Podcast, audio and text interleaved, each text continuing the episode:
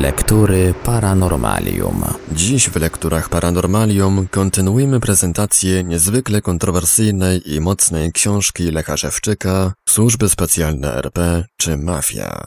Zapraszamy do słuchania.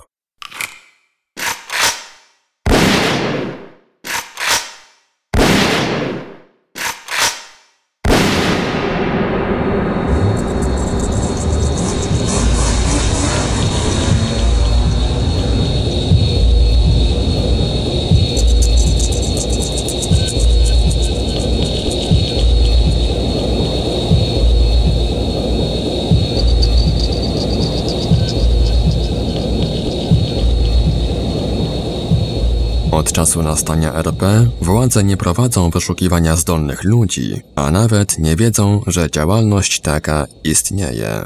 Zajmujący się więc działalnością mafijną pracownicy służb specjalnych RP całą pulę wyszukanych zdolnych ludzi zatrzymują do własnej dyspozycji. Sami też decydują, jak tych ludzi eksploatować, komu i gdzie sprzedać. Z chwilą nastania RP Polska jest szczególnie swobodnie penetrowana celem wyszukania wszystkich możliwych do wyeksploatowania wartości i przetransformowania ich na zachód. Ułatwiają, a nawet organizują tę działalność zajmujący się prowadzeniem działalności mafijnej pracownicy służb specjalnych RP, głównie z wywiadu RP.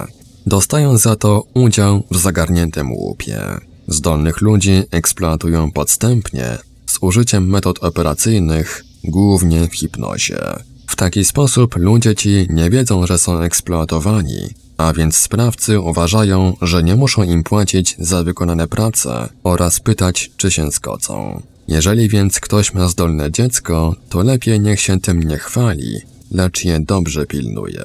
Miejsca tych, co mają być sławni, są stale zajęte, a potrzeba tylko takich, którzy będą na ich sławę pracować. Wiem, że są nauczyciele i przedszkolanki, zwłaszcza ci ze starszego pokolenia, którzy starają się chronić dzieci przed selekcją oraz inną przestępczą działalnością pracowników służb specjalnych RP. Zwłaszcza dotyczy to czasów powojennych, gdy działania takie bez użycia elektroniki dało się łatwo zauważyć. Starali się ukrywać niektóre dzieci, gdy robiono badania lekarskie, podejrzane szczepienia czy zdjęcia. Utrudniali też robienie testów oraz fałszowali ich wyniki.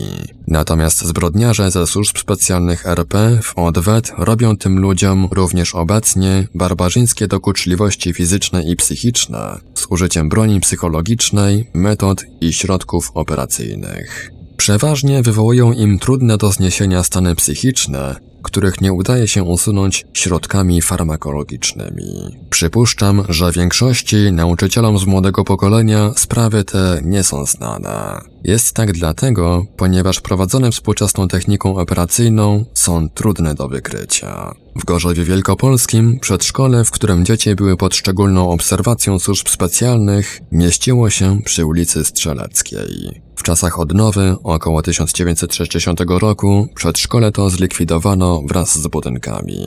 Być może zachowała się część podziemna tego przedszkola. W przedszkolu tym, jako dodatkowo, poza jego specjalnym przeznaczeniem, osobnicy z elity gorzowskiej zaspokajali na odłożonych narkotykami dzieciach swoje choroby psychiczne w postaci zmysłowych zboczeń. Wśród tej elity najwięcej było tych odpowiednio wyselekcjonowanych, którzy w ten sposób mogli zaspokajać swoje szczególne cechy osobowe. Działalność taka miała miejsce również i w innych przedszkolach, a także w szkołach, internatach i domach dziecka. Często wykorzystywali w tym celu schrony przeciwatomowe znajdujące się pod przedszkolami i szkołami. Robią to również obecnie. Zmiana nazwy Polski z PRL na RP nie przeszkodziła im w prowadzeniu tej zmysłowej działalności. Uprzednio totalitarnie kontrolowali całość życia społeczno-politycznego, dlatego żaden przeciek w tej sprawie do społeczeństwa nie mógł nastąpić. Każdy, kto tego próbował, w najlepszym razie kończył w szpitalu psychiatrycznym. Obecnie, niekontrolowani przez kogokolwiek, nie mają powodów, aby rezygnować ze swoich tradycji. Są już w Polsce pierwsze przypadki ujawnień uprawiania zboczeń na dzieciach. Dotychczas fakty na ten temat ukrywano, A to dlatego, bo jest to typowa choroba psychiczna żyjących ponad prawem. Z tego to też powodu nazywana w Polsce delikatnie nadużywaniem seksualnym dzieci.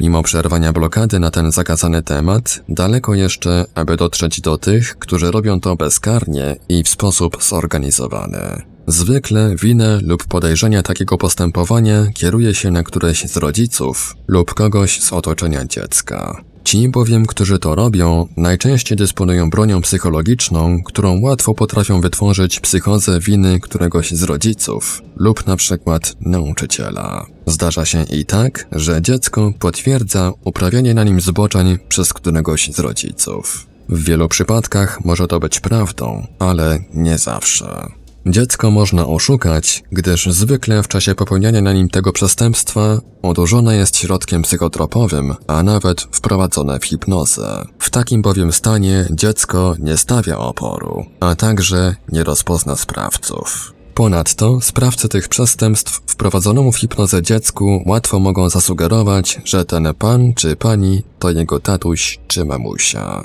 Tak też fakty te zostaną zakodowane w psychice dziecka i dlatego często twierdzi, że sprawcami uprawiania na nim zboczeń byli rodzice. Zdarza się, że pracownicy służb specjalnych RP celowo programują rodziców, aby uprawiali stosunki ze swoimi dziećmi. Nakręcają wtedy ukrytymi kamerami filmy, które jako pornograficzne w krajach zachodnich bardzo dobrze się sprzedają. Często daje się zauważyć, że dziecko zachowuje się nietypowo, na przykład wypowiada niezrozumiałe zdania lubieżne wyrazy, wykonuje czynności nie potrafiąc wytłumaczyć, kto ich nauczył, bywa zmęczone, senne, podrapane, pobite, zachowuje się lubieżnie, wydaje się lepiej rozwinięte od innych dzieci, i tak. Zwykle przyjmuje się to z żartem i przypisuje przypadkowym czynnikom. Może to jednak być zachowanie nabyte w stanie ograniczenia świadomości dziecka, w hipnozie i w sytuacjach, w których rodzice nigdy nie spodziewaliby się zobaczyć swojego dziecka. Działania takie sprawcy najczęściej prowadzą na dzieciach z ubogich rodzin, w których nie ma osób mogących zapewnić im skuteczną ochronę oraz doprowadzić do ukarania sprawców. Niestety w Polsce tego typu przestępstwa są łatwe w przeprowadzeniu i właściwie nieujawnialne. Mnóstwo bowiem jest dzieci bez opieki na ulicach, podwórkach, parkach, a nawet bawiących się w bunkrach i piwnicach. W cywilizowanych krajach ludzie świadomi są tego typu przestępstw, wiedzą jak łatwo można wprowadzić w hipnozę i zrobić krzywdę dziecku. Rodzice więc pilnują swoich dzieci, nigdy nie pozostawiają ich bez opieki zaufanych dorosłych. Rozumiem, że uczciwie żyjącym ludziom trudno uwierzyć, co robią ci postawieni ponad prawem, którym wszystko wolno. To jednak, co ujawniłem, to wiem na pewno, ale są też sprawy, które znam tylko ze słyszenia. Są tak nieprawdopodobne, że nawet nie podejmuję się pisać na ten temat są nieprawdopodobne także dla mnie, chociaż znam wiele zbrodni popełnianych przez pracowników służb specjalnych RP. Jednakże na podstawie tego co wiem, na pewno wierzę, że to co wiem ze słyszenia też jest prawdą. Na pewno zaciekawi też kilka informacji na temat gwiazd Koryntu, czyli różnego charakteru pracownic służb specjalnych RP. Również wiele z nich wypatrzono już w przedszkolach. Największą szansę znaleźć się później w służbach specjalnych RP miały te dziewczynki, które często dostawały klapsę od przedszkolanek, bo za gorąco było chodzić im w sukienkach, a nieraz i w całym ubraniu. Również te, które wyrywały lalkom ręce, wydłubywały oczy i próbowały już kraść. Zadania, które wykonują agentki służb specjalnych, często pokazywane są na filmach szpiegowskich. Zwykle polega to na dotarciu do wskazanej osoby, oczarowania wdziękiem, nawiązania intymnych kontaktów, a przy okazji wyciągnięcie potrzebnych informacji. Mniej więcej tak samo jest w rzeczywistości. Wiadomo więc, jakiego typu kobiety najbardziej są w tym celu przydatne. Trzeba jednak rozróżnić wśród nich agentki wykonujące pracę na rzecz bezpieczeństwa i ochrony ludności od tak zwanych gwiazd Koryntu, pospolitych łajdaczek, zatrudniających się przy prowadzeniu działalności mafijnej. Gwiazdy Koryntu bardzo lubią swoją pracę, dlatego wykonują ją bardzo wydajnie, często tylko dla przyjemności. Każdy, kto ma pieniądze lub coś wartościowego, może stać się obiektem wykonania przez nie zadania specjalnego. Zwykle pracują w ten sposób, że upiją gościa, po czym kradną mu pieniądze i przedmioty wartościowe. Takim, którzy nie chcą pić alkoholu, pomagają zasnąć środkami psychotropowymi. Może też być i tak, że obiecują gościowi stosunek, Wyprowadzają w umówione miejsce, a tam czyszczą go z pieniędzy ich koledzy z pracy. Co bardziej agresywne, same zespołowo załatwiają gościa, bo wtedy nie muszą dzielić się zagarniętym łupem z kolegami. Dotyczy to tak zwanych frajerów, czyli ludzi spoza świata przestępczego, żyjących i pracujących w sposób uczciwy. Natomiast w swoich środowiskach czy wobec wskazanych im osób potrafią sprawić, że partner poczuje się zadowolony. Dotyczy to na przykład osób z krajów zachodnich, z którymi ich przełożeni robią mafijne interesy. Chcą tak, aby ich zagraniczni partnerzy handlowi czuli się dobrze, mieli zapewnione wszelkie rozrywki w czasie wspólnego eksploatowania Polaków i rozkradania Polski. Dotyczy to również ich przełożonych oraz kontrolerów sprawdzających podległe im jednostki terenowe także osób z resortu MSW oraz innych urzędów państwowych badających doniesienia i afery. Tego typu pracownice wykonują też zadania specjalne na urzędnikach państwowych. Wabią ich do swoich melin, prowokują wykonanie zmysłowych, nienormalnych, lubieżnych czynności, a koledzy z pracy ukrytą kamerą robią zdjęcia. W taki sposób mają czym szantażować posła, wojewodę czy ministra i wpływać na wydawane przez niego decyzje. Gwiazdy Koryntu przejmują też wskazane im osoby opuszczające zakłady karne. Przez pewien czas są im bardzo przyjazne, uległe, przez co byli więźniowie cieszą się, że tak łatwo spotkali to, o czym marzyli nieraz i kilkanaście lat. Szybko jednak okazuje się, że do wykonania jest robota, z której łup miałby zapewnić im dostatnie życie. Były więzień zwykle godzi się popełnić nadane mu przestępstwo, nieraz i kilka, ale wkrótce zostaje złapany i wraca do więzienia. Natomiast usłużna przyjaciółka już się nim nie interesuje, lecz dzieli łupy ze swoimi kolegami z pracy, organizatorami popełnionych przestępstw. Z podanego powodu często zdarza się, że człowiek po opuszczeniu więzienia nie zdąży wrócić do domu, zobaczyć się z rodziną, lecz wraca tam z powrotem. Logiczne przecież jest, że oficer na przykład wywiadu RP osobiście nie weźmie udziału w napadzie, lecz podstępnie posłuży się kozłem ofiarnym. Oficer przejmie tylko większą część łupów, a następnie z zebranych przez podległych mu pracowników informacji zorganizuje następną robotę. Na wykonanie tych robót szczególnie chętnie zatrudniają właśnie byłych więźniów, posiadających praktykę przestępczą, często już w więzieniu w tym celu przygotowanych.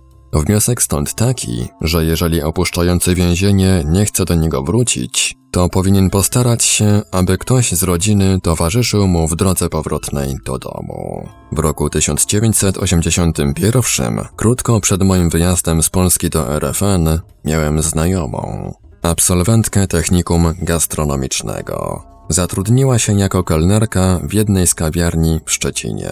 Szybko też zwerbowała ją do współpracy jedna ze służb specjalnych RP. Łatwo zrozumieć, że kelnerka, pracująca w miejscu publicznym, gdzie spotyka się wielu ludzi, często głośno rozmawiających, to osoba służbom specjalnym bardzo przydatna. Jak mi wiadomo, jej edukację specjalną rozpoczęli od wycierania jej po swoich pornomelinach. W taki sposób, zabawiając się z nowo poznanymi koleżankami i kolegami ze swojej drugiej pracy, zdobyła stosowne nawyki, skłonności i edukację. Jednocześnie zatraciła przy tym posiadane uprzednio skrępowanie, skromność i poczucie godności. Pozwoliło to jej przełożonym łatwiej nakłaniać ją, aby zawierała znajomości ze wskazanymi jej ludźmi. Kilka razy matka jej prosiła mnie, abym w nocy pomógł ją odszukać. Starania te były jednak daremne, gdyż nie miałem wstępu do pornomelin administrowanych przez pracowników służb specjalnych RP. Należy wnioskować, że tego rodzaju szkolenie przechodzi wiele początkujących pracownic służb specjalnych RP. Służby specjalne w Polsce przeszły kilka reorganizacji, głównie z powodu zmieniającej się sytuacji politycznej. Pierwsza była w 1956 roku, gdy po wydarzeniach poznańskich nastąpiło pewne odprężenie polityczne. Charakter ich jednak nie zmienił się, i nadal stanowiły składnik totalitarnego systemu sprawowania władzy. W roku 1968 rozruchy studenckie były pretekstem do przeprowadzenia kampanii antysemickiej. Usunięto wówczas ze stanowisk państwowych oraz ze służb specjalnych Żydów. Większość z nich opuściła wtedy Polskę, wyjeżdżając głównie do Izraela. Rozważania, czy zrobiono słusznie, czy nie, pozostawiam innym. W każdym razie służby specjalne to bardzo ważny składnik każdego państwa, Dlatego lepiej jest, że również w Polsce dominują w nich Polacy. Problem tylko w tym, aby byli to Polacy z wysokim morale, a nie wyselekcjonowani z Polaków przestępcy. Wydaje się prawdopodobne, że wielu Żydów w ówczesnych służbach specjalnych było tendencyjnie nastawionych wobec Polaków, również z powodu pewnych incydentów z czasów okupacji hitlerowskiej. Jak wiadomo, wielu Polaków straciło życie ratując Żydów przed hitlerowcami. Byli jednak i tacy Polacy, którzy za pieniądze zajmowali się ujawnianiem miejsc ukrywania Żydów, skazując przy tym na śmierć również pomagających im Polaków. Informacje te słyszałem z radia BBC, gdy przebywałem w RFN. Natomiast wspomniałem ten fakt dlatego, ponieważ wygląda na to, że ci sami Polacy, tyle że w zreinkarnowanej postaci oraz ich potomkowie umieścili się w służbach specjalnych RP. Teraz wyszukują Polaków z odpowiednimi cechami osobowymi lub grupą krwi, celem sprzedaży ich za granicę. Z tego co mi wiadomo, też dobrze na tym zarabiają. Wspominam ten fakt również dlatego, bo sam byłem w podobnych sytuacjach i rozumiem, co znaczy być zaszczutym przez barbarzyńców w obcym i swoim kraju, nie wiedząc, czy uda się dożyć następnego dnia. Ponadto dopatruje się analogii w losach sprzedanych w czasie okupacji Żydów i obecnie Polaków. Wielu bowiem z nich traci życie, stając się dawcami organów wewnętrznych do przeszczepów, lub w tajnych pornomelinach rozprawiają się z nimi bogaci zboczeńcy. Jak wiadomo, w maju 1990 roku służby specjalne oddzielono od policji i powstał Urząd Ochrony Państwa. Włączono też wywiad RP w skład UOP-u. Do tego czasu mafia ta była formacją niezależną, podległą bezpośrednio ministrowi spraw wewnętrznych. Taka struktura resortu MSW jest dla społeczeństwa bardziej korzystna, gdyż wydzielona policja ma możliwość prowadzenia akcji również przeciwko przestępcom ze służb specjalnych. W Polsce jednak takie działania nie są prowadzone. Przestępcy ze służb specjalnych są wciąż nietykalni, działają swobodnie i całkowicie bezkarnie. W czasie wspomnianej reorganizacji resortu MSW poddano częściowej weryfikacji pracowników służby bezpieczeństwa, napiętnowano ich konfidentów i były ku temu powody. Można jednak mieć zastrzeżenia co do sposobu i skutków przeprowadzonej weryfikacji, a wykazać to można czyniąc pewne rozważania. Trzeba przede wszystkim wiedzieć, że służby specjalne w Polsce były w znacznej części zdominowane przez KGB oraz w podobnie znacznej przez zachodnie wywiady, głównie CIA. Obecnie, po rozpadzie ZSRR i KGB, rozkład ten zmienił się na korzyść drugiej grupy. Gdyby przeanalizować charakter działania poszczególnych grup, okazałoby się, że ci zdominowani przez KGB, oprócz zwalczania opozycji politycznej i kościoła, zajmowali się również bezpieczeństwem obiektów publicznych i ludności. Natomiast druga grupa, opozycyjna do władz PRL, w której skład wchodził głównie wywiad, mający swobodne kontakty z zachodnimi służbami specjalnymi i światem przestępczym, głównie zajmowała się i wciąż zajmuje prowadzeniem działalności mafijnej.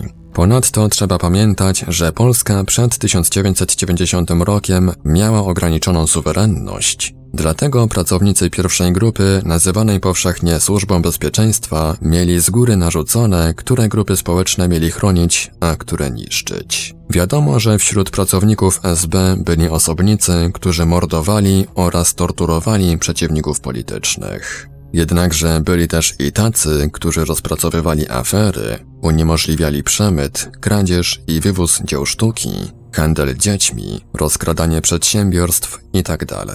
Ta jednak ich działalność uszła uwadze społecznej. Szczególnie daje się to docenić w porównaniu z okresem obecnym, gdy już takich w służbach specjalnych RP nie ma.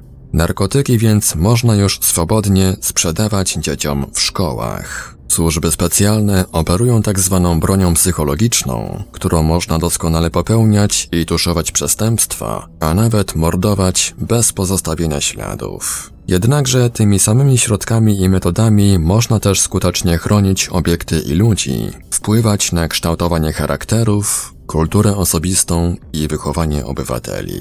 Można też sprawić, że młodzież będzie dbała, aby zdobywać edukację, albo przeciwnie, że zainteresuje się seksem, narkotykami, papierosami i alkoholem.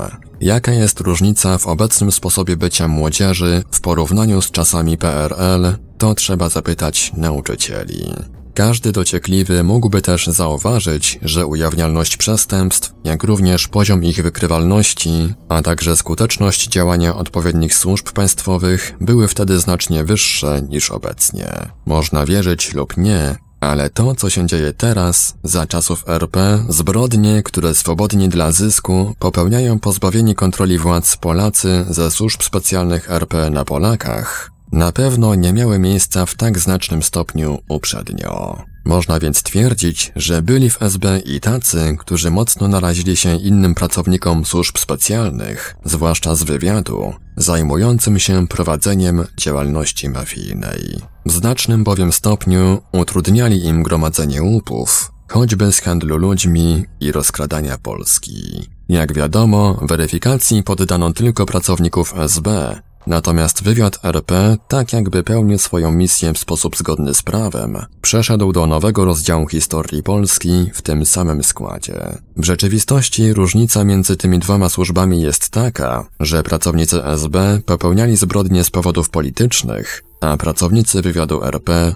dla zysku. Tak więc ci z wywiadu, zachowując swoje struktury organizacyjne i możliwości operacyjne, mieli możliwość wpływania na przebieg weryfikacji. Manipulowali więc członkami komisji weryfikacyjnych metodami, których charakter działania wyjaśniłem uprzednio, tak aby usunąć ze służb specjalnych niewygodnych im ludzi. Można więc powiedzieć, że przestępcy poprzez manipulowanie członkami komisji weryfikowali przestępców z konkurencyjnej służby. Tak to właśnie jest, że wszędzie, gdzie dzieje się cokolwiek ważnego, tam są manipulacje. To, czy ktoś ma zostać w służbach specjalnych, czy być usunięty, jest też przecież bardzo ważne. Jest to bowiem dostęp do przywilejów, władzy, a więc i dużych pieniędzy. Manipulującym weryfikacją najbardziej zależało na tym, aby przede wszystkim usunąć ze służb specjalnych ludzi, którzy uprzednio przeszkadzali im w prowadzeniu działalności mafijnej,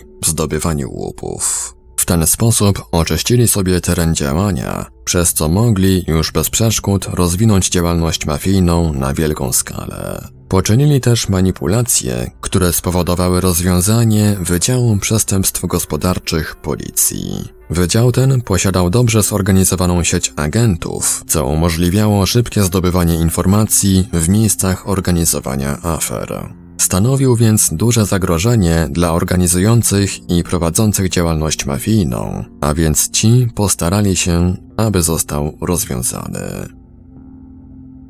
Służby specjalne to nie tylko ci etatowi pracownicy i agenci urzędujący w budynkach UOP-u. Znacznie więcej z nich wyszkolona, zakamuflowana jest w społeczeństwie w postaci tajnych agentów i konfidentów. Ponieważ w tekście posługuje się pojęciami pracownik i agent służb specjalnych, wyjaśnię, jaka jest dla mnie między nimi różnica. Agent jest to dla mnie taki człowiek, który zajmuje się bezpieczeństwem oraz ochroną ludności i kraju.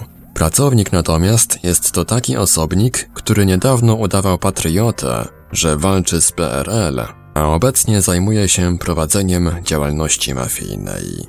W zasadzie etatowi funkcjonariusze służb specjalnych są urzędnikami administracji państwowej, dlatego ich nazwiska nie są tajne. Wykonują oni bowiem prace koordynacyjne, śledcze, chronią urzędników państwowych, przejmują informacje, opracowują i zlecają agentom wykonywanie zadań itd. Tak Pracownika od agenta wśród nich łatwo da się rozróżnić. Wykonujący bowiem swoje obowiązki zgodnie z prawem agent swobodnie będzie kontaktował się z dziennikarzem, politykiem i każdym obywatelem, nie ukrywając swojego nazwiska. Natomiast pracownik zawsze będzie chował się przed społeczeństwem, aby nie zapamiętano jego twarzy, nazwiska, a nawet barwy głosu. Trudniej wtedy ustalić jego tożsamość, skojarzyć go jako pracownika służb specjalnych, gdy ktoś go na przykład zauważy jako organizatora lub sprawcę przestępstwa. Nazwiska, zdjęcia, prawdziwe życiorysy i dane osobowe etatowych funkcjonariuszy służb specjalnych RP są obcym wywiadom znane. Sprzedają im te dane pracownicy służb specjalnych RP wzajemnie na siebie, łącznie z danymi osobowymi tajnych agentów. Ponadto pracownicy wywiadu RP prowadzą z zachodnim światem przestępczym oraz zachodnimi służbami specjalnymi mafijne interesy. Ci więc, choćby z tego powodu, wielu z nich znają osobiście.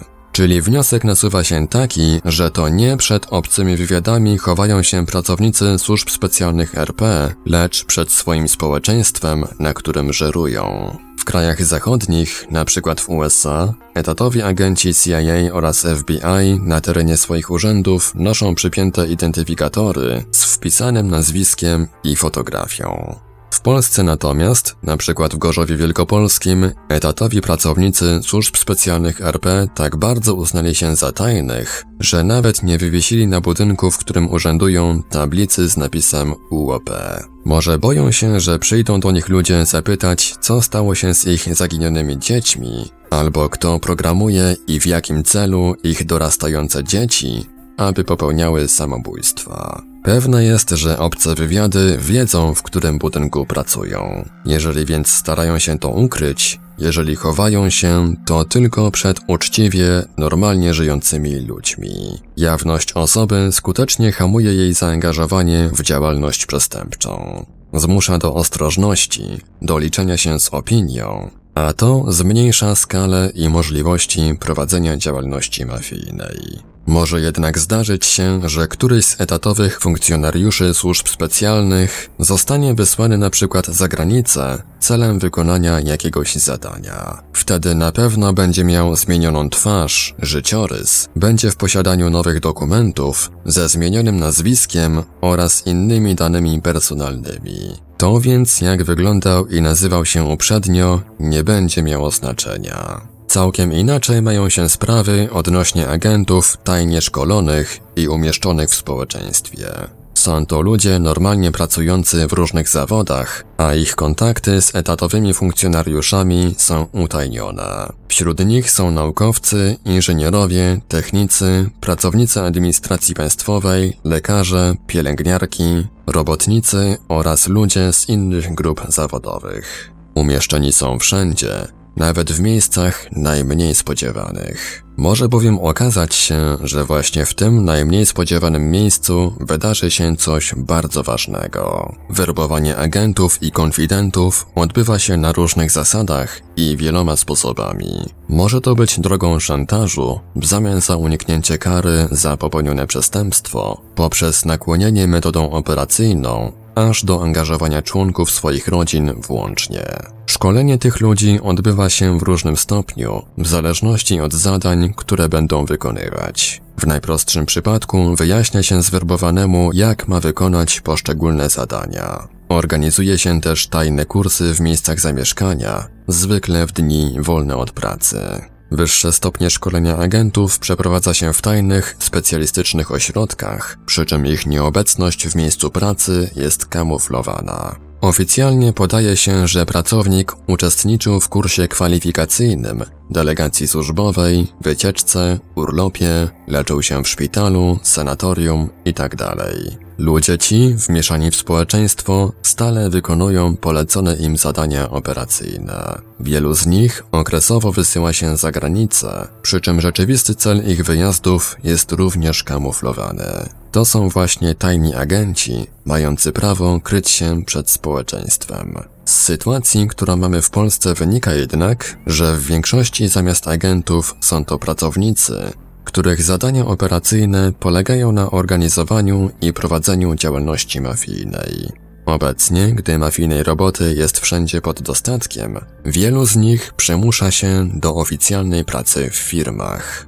Korzystają więc z długotrwałych zwolnień lekarskich albo w ogóle przestają pracować, udając chorych, rencistów i bezrobotnych. Z przebiegu wielu przestępstw popełnionych w Polsce wynika wyraźnie, że organizują je i popełniają zawodowcy. Widać to po dobrym zorientowaniu przestępców co do środowiska i miejsca popełniania przestępstwa. Również świadczy o tym sam przebieg przestępstwa, a więc jak sprawcy posługują się bronią, obezwładniają ofiary, wchodzą do obiektów, uciekają z miejsca przestępstwa oraz jakie stosują metody i środki. Trzeba przy tym zauważyć, że w Polsce za czasów PRL i wciąż nie ma tajnych baz szkoleniowych przestępców, tak jak to mają mafie w krajach zachodnich. Co najwyżej przestępcy mogą zdobywać edukację teoretyczną, głównie w więzieniach. Są tylko w Polsce państwowe ośrodki przeznaczone do szkolenia pracowników służb specjalnych. Łatwo więc wnioskować, kim są zawodowcy popełniający najbardziej groźne przestępstwa, zgarniający największe łupy. Świadczy też o tym wysoki stopień nieujawnialności i niewykrywalność popełnionych przestępstw. Często bowiem są trudności, aby znaleźć odpowiednie kozły ofiarne, a następnie wrobić ich oraz udowodnić im popełniane przez pracowników służb specjalnych przestępstwa. Pracownicy służb specjalnych RP wykonują też dla zysku inne działania, sprzeczne z interesem Polski i społeczeństwa. Jak wiadomo, w Polsce pojęcie agenta, konfidenta czy współpracownika jest mocno wypaczone. Określenia te kojarzą się Polakom z czymś poniżającym, niegodnym uczciwego człowieka. Wynika to z charakteru, jak miał pełnić cały aparat ścigania, bezpieczeństwa i policyjny w totalitarnym państwie. Podstawowym zadaniem tego aparatu było utrzymanie w narzuconym przez władze stanie systemu społeczno-politycznego. W następnej dopiero kolejności było ściganie przestępców. Może to wydać się nieprawdopodobne, ale w Polsce, począwszy od czasów powojennych, najwięcej przestępstw popełniały władze i służby specjalne. Obecnie na czoło wysunęły się służby specjalne.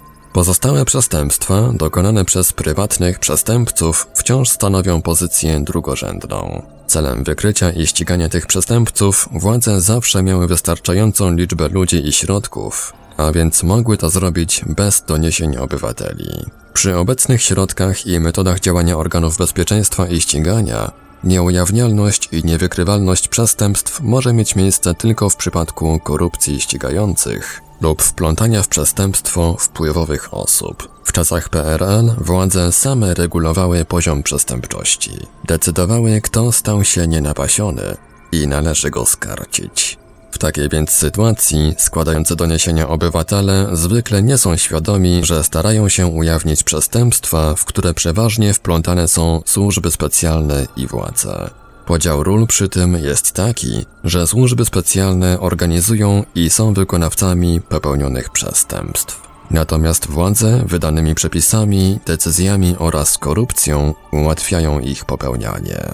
Można więc powiedzieć, że w państwie mafijnym tacy nadgorliwi obywatele uważani są za intruzów, niemile widzianych. Inaczej jest w praworządnych krajach, w których struktura świata przestępczego jest inna niż w Polsce. Wszelka pomoc obywateli przy ujawnianiu przestępstw i wykrywaniu przestępców jest wysoko ceniona i nagradzana. Tak więc, chcąc pozbyć się kłopotu, już w czasach krótkopowojennych władza oraz jej aparat zdecydowały, że wszelkie donosicielstwo trzeba tępić, a donosicieli wyszydzać, ośmieszać i piętnować. Tak więc donosicielstwo w sprawach kryminalnych zaczęto wykorzeniać w obywatelach już od lat przedszkolnych. Ten, kto skarżył przedszkolance, nauczycielce lub rodzicom, że go ktoś pobił, poniżył, przezywał, przywłaszczył sobie jego zabawkę lub inny przedmiot, to ten był wyśmiewany, nazywany skarżybytą, podlizywaczem.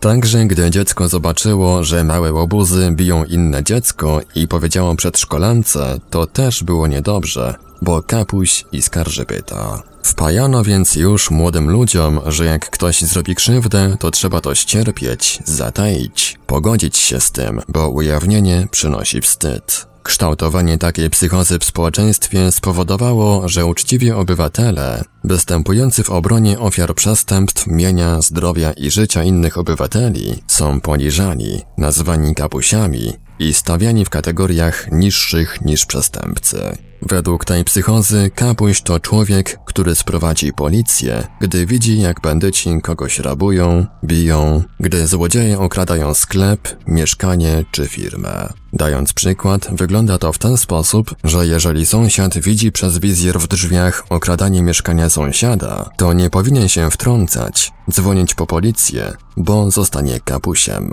Ten, kto uległ tej psychozie i w ten sposób nazywa uczciwych ludzi, zrozumie na czym polega błąd, gdy sam stanie się ofiarą i będzie potrzebował pomocy. Zła opinia otacza również agentów, współpracowników oraz innych ludzi, którzy rzeczywiście starają się chronić społeczeństwo i kraj.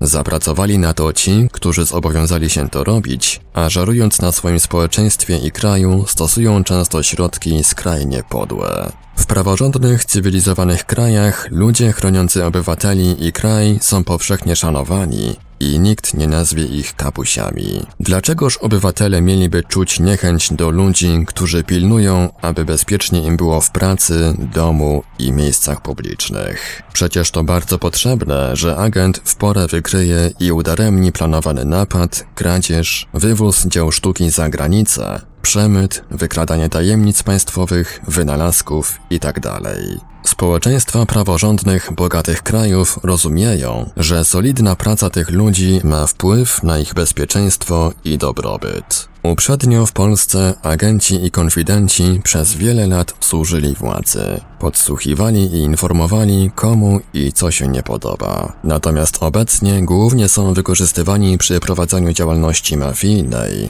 łajdactwie oraz zwalczaniu ludzi, którzy w tym przeszkadzają. Tego rodzaju wykonywane zadania sprowadziły na nich pogardę społeczeństwa. Znów trzeba pamiętać, że jednak wielu agentów i współpracowników wykonywało pracę na rzecz bezpieczeństwa ludności i kraju. W obecnych czasach ci pracownicy służb specjalnych RP, którzy zajmują się prowadzeniem działalności mafijnej i szukaniem kozłów ofiarnych, aby wrobić ich w popełnione przez siebie przestępstwa, również pracują tym na złą opinię wszystkich. Kto to więc jest kapuś? A jest to taki ktoś, kto robiąc za konfidenta słucha w pracy lub pod kioskiem z piwem, kto ma pieniądze lub inne wartości, po czym donosi o tym swoim przełożonym, a ci organizują napad lub włamanie. Kapuś to też jest taki ktoś, kto donosi swoim przełożonym, komu nie podoba się prowadzona przez nich afera, lub kto organizuje opór przeciwko korupcji i bezprawiu. Kapuś to też osobnik, który kapuje cechy osobowe ludzi lub ich grupy krwi, sprowadzając tym na nich nieszczęście. Również kapusiem jest ktoś, kto dla zysku przekazuje za granicę tajne informacje, wyniki badań naukowych i opracowanych wynalazków, oraz inne dane, działając tym na szkodę swojego społeczeństwa i kraju. Można więc powiedzieć, że zwykle kapusiami są właśnie ci, którzy manipulując odpowiednio społeczeństwem, odwracają sytuację i robią nimi uczciwych ludzi. Są w Polsce grupy ludzi, właściwie są to też służby specjalne, zachowujące w pewnym sensie niezależność od służb państwowych. Działają jako klany rodzinne, środowiskowe lub inne. praktycznie na zasadach mafii. Przekazują sobie z pokolenia na pokolenie tajniki sprawowania władzy, czyli wiedzę z zakresu posługiwania się bronią psychologiczną. Posiadają też niezbędne do prowadzenia działalności, głównie mafijnej, środki operacyjne. Dysponując tak poważnymi możliwościami, mogąc działać ponad prawem, potrafią być niebezpieczni i zrobić komuś, kto im się naraził, w sposób trudny do udowodnienia krzywdę na zawsze. Podobnie jak mafia, są to przeważnie ludzie bez orientacji politycznej i przystosują się w każdym systemie politycznym.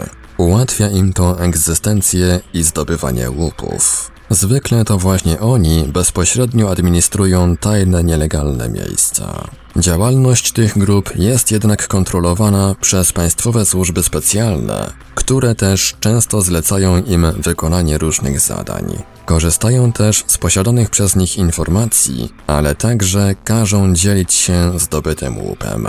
Niektóre z tych grup wykonują też usługi dla obcych wywiadów, stanowiąc element ich siatki wywiadowczej. Oczywiście możliwości operacyjne państwowych służb specjalnych są znacznie większe niż rozważanych, wszak dobrze zorganizowanych grup. Gdyby więc nie chcieli uznać zwierzchnictwa państwowych służb, mogliby zostać łatwo unieszkodliwieni. Prawdopodobne jest, że gdy uda się zorganizować Polskę w państwo prawa, gdy już państwowe służby specjalne nie będą mogły bezpośrednio prowadzić działalności mafijnej, to właśnie rolę mafii przejmą wspomniane tajne grupy specjalne.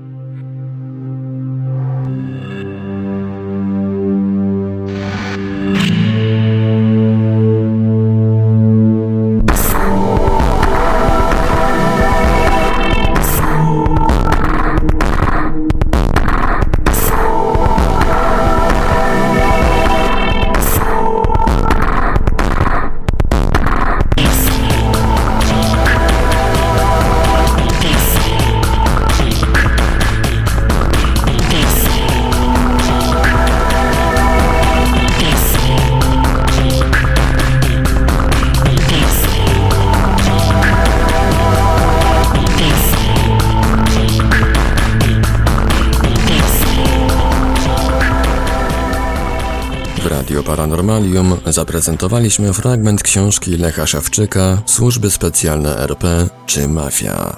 Dalszy ciąg w kolejnym odcinku Lektur Paranormalium. Archiwalne odcinki Lektur Paranormalium znajdziesz do pobrania w archiwum naszego radia na stronie www.paranormalium.pl.